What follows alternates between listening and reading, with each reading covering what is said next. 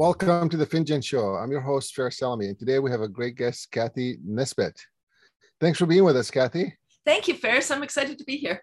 Yeah, what a what a story! I, I thought, uh, you know, what an interesting business to be in, and uh, you know, also from you know, from probably from your perspective, a female in the business is probably rare.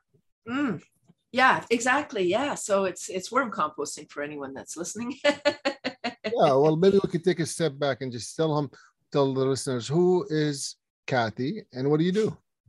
Thank you. So I'm Cathy Nesbitt. I'm just located, I'm in Canada, just north of Toronto, a largest city in Canada. And uh, my company is Cathy's Crawly Composters. It's indoor composting with worms. So interesting. And Cathy, what, you know, why would you, why would you start that kind of business? I mean, that's pretty interesting business to start. Why would you start that? Thank you. Yeah. So as an entrepreneur, I think what um, you know, we see a, a problem and then we, we're like, oh, I have a solution for that. So if if that's anybody, there's a business there. And that's what happened. Our landfill uh, for, for the Toronto area closed in 2002. And we started exporting our garbage to, uh, to the US, to Michigan, in fact. Sorry about that. Um, a thousand trucks a week. And you know, six million people in the greater Toronto area, half live in condos, townhouses without outdoor space for composting. Um, and so this is a, indoor composting with worms, uh, managing our food scraps and paper and turning it into nature's finest fertilizer. Wow! And why would you do that? I mean, what what what what drove you to do that? What's your background? How did you get you know even start with such a business? Wow. So that so we don't have a lot of time. I'll just give you the the, the Coles note version, the little version. Um, yeah. So our landfill closed. I saw a solution as an avid gardener and composter. I knew the value of the worm compost. When I bought my house, uh, I looked after a teacher's worm bin. That was 93. And it was a disaster because I had worms in my house and I didn't want that, but I wanted the black gold. and I think we should try things, you know, not let somebody tell us, oh, you won't like that um, you know, do it yourself and see. And so I took it on. I said, I'm never doing that again. And then um, I got my psych degree in 2000, got a job at a group home, and they didn't compost. And when I talked to them about composting, they had 10 homes and a farm. They said, We don't need the fertilizer because we have cows. So I was like, Wow, people don't connect what they do. They're producing all of this food waste and paying all this money to get rid of it when they had a farm. Like, why not just have the, you know, they had a vocational program. They had the clients coming to do, they had a greenhouse. you know, it really, they, they needed the fertilizer. They did and I think if you don't need the fertilizer, you could just sell it. Like there's again a business there. So beautiful. Um, yeah. So I, I, you know, I was a secretary for 20 years, then got the job at the group home. Thought I had come home. That was just a little blip in my in my life. I loved it. I loved working with that client. And it's so beautiful because now it's come around full circle. I wasn't able to work with management. There was too much politics. Um, and I came home one day and there was an ad in the paper. It said, Are you a woman? Do you have a business idea? And I was like, Yes, yes. It was a six month course to take to start a business. So I turned to my husband. I said, I'm quitting my job. I'm taking this course. I'm going to start a worm company. Won't that be fun? Wow, what a story! I mean, uh, you you walk. Um, th- this is amazing to share. Thank you so much for sharing. I think it's uh, so important to break some of these myths that you have to have done something for so long before you start a business or or be an entrepreneur. And to me, you're a great example of someone who's worked somewhere, you know, most of your life, and then you decided one day, I see a problem, I would like to fix it. I know a little bit about it. My passion has been spent, you know, over the years gardening. Maybe I could leverage that, and that's really what you did. And you, you know, look at you today, right? Twenty years later. Uh, Twenty years. that's Can amazing. You imagine? Yeah, it's funny when I started, I would have a display at home shows and fairs and farmers market, wherever I could have a table. And I would, you know, people would come up, oh, what are you doing? And then when I said worms, they were like, oh, worms in the house. No, not for me. And they'd move along. And I was like, how am I going to do this if people are afraid of worms, like I was? Um, and then I started to take on school workshops. And I was like, now I just have to wait 20 years till they have buying power. Yay, I'm here. I've arrived. well, congratulations. What a story. Uh, thanks for sharing that, Cathy. You, you know, in business, uh, I could only imagine with you doing what you did, you know the ups and downs as you know cathy are sometimes the same moment right? You might feel up and you might feel down and it's the same moment. Sometimes it's different times. And i'm sure you've faced many of them. Maybe you could highlight for us one of your down times that you felt like the world is ending it's not going to work i better figure something else out. You want to yeah I, I think it was about 10 years in i have a lot of energy and and uh, and you know when you believe something when you're like okay everybody needs this. We don't buy what we need we buy what we want. So people don't want worms in the house even though they need them.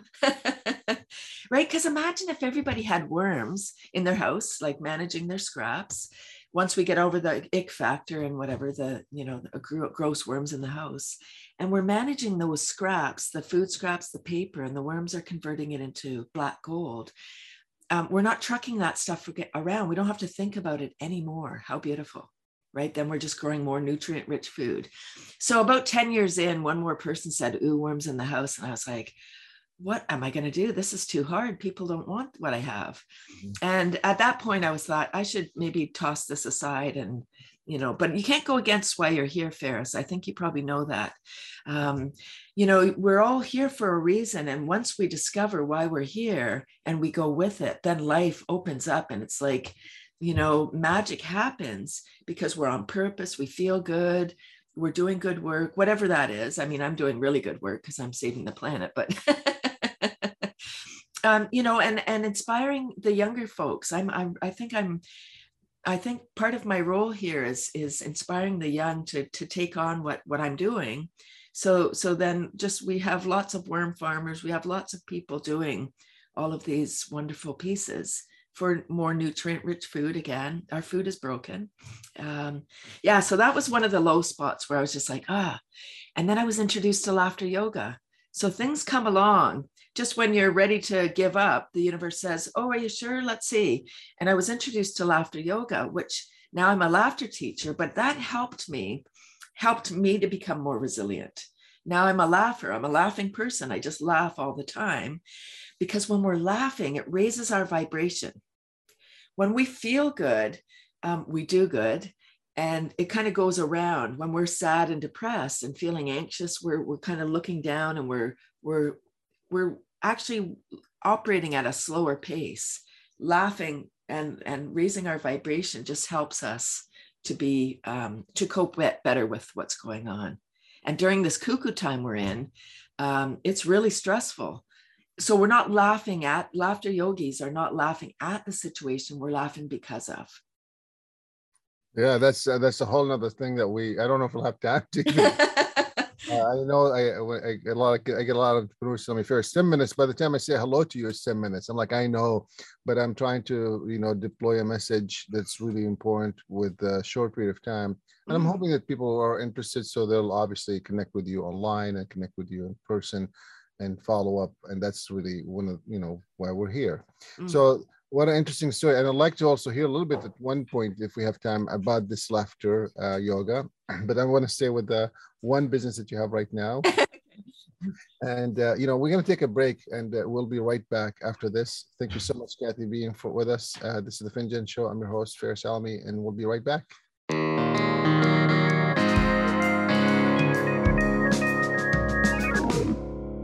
All right, welcome back, Cathy. Thank you. so here. what a story! So you you when did you start doing the laughter yoga? Uh, so I was introduced in about 26, uh, 2013, and then I became trained as a leader, teacher, and yeah, so it's so beautiful. Now I laugh every day. That's awesome. And do you do this every day, or you do it a couple of times a week, or? Uh, every day I laugh every day. Um, it's part of my health regime. You know, it's not doing poses or whatever. It's just intentional laughter exercises. And there's, you know, laughter is the best medicine. We've heard that, and that's the truth. Yeah, yeah, that's interesting. Yeah, I mean, uh, my wife has always uh, kind of like questioned me when I laughed after a tragedy, and I said, you know, sometimes you know that's the easiest way to overcome the tragedy is to laugh not at the tragedy because it's a tragedy, but through the tragedy. So therefore, you could process it maybe in a different way with the different cells or brain cells that you might have or different sphere. Uh, but I'm sure at one point you do need to make the space to to grief over those kinds of things uh, to make it uh, go away, you know, maybe. So or move forward with it. cool. So you've gave us one of your maybe down. Uh, there are also lots of ups in business, right? Sometimes you feel like you're on top of the world or in the moon or somewhere in the sky, whatever terminology you want to use. And there are probably many of them. Would you mind sharing with us one of those moments where you felt like the world is under control, you're making it a better place, it's going to work? Absolutely. So well, this might be a shock to people that are listening or watching. Uh, I don't have a cell phone, but mm. as a non-cell, you know, it's part of my brand. It's fine. Um, in 2012, it was a big year in 2012. It's interesting the different um, years. I was on, uh, so I'm on social media, but you know, when I'm on social media, I'm at home. I'm on my desktop. um, so I was on Twitter and I chose media as my marketing strategy, Faris. So I was on um, Twitter because that's where the journalists hang out.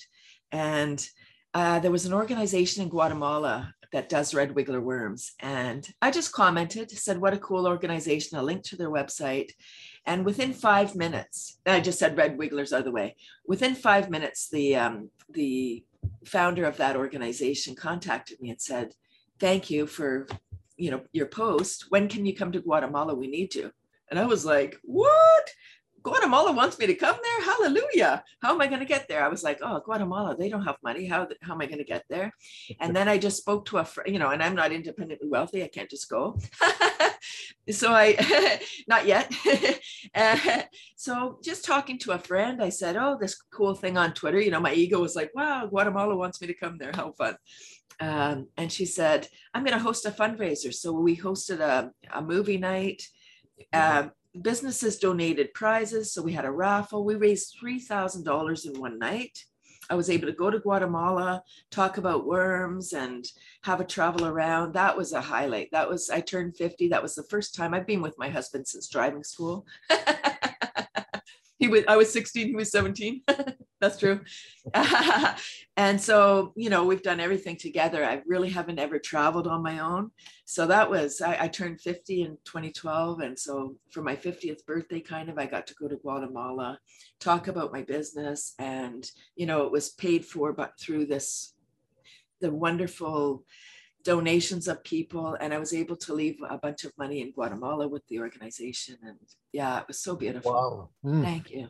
What a story and um, there i mean there's just so much that we could unfold in any of these nuggets that you're giving us here cathy so you know wanting to go to a place that you've never been you've never traveled on your own yet alone again taking this uh, you know risk of uh, going some places that you don't know but seeing an opportunity that you felt like you could make an impact on and then necessarily for the money because there was no money for you to make out of 3000 bucks because that's probably you know the hotel and the flight is maybe more than that. so, but that's really cool. Thanks for sharing that. I really appreciate it. And you know, I, I think I ran into another person that does some kind of worms overseas, you know, with our work. And initially I thought, wow, that's really cool. And he then told me that he actually imported, you know, these worms from other places. And I'm like, wow, this is a big business that a lot of people just don't even recognize it exists or it's even there, not only as a business, but also as a good cause for the environment that we live in.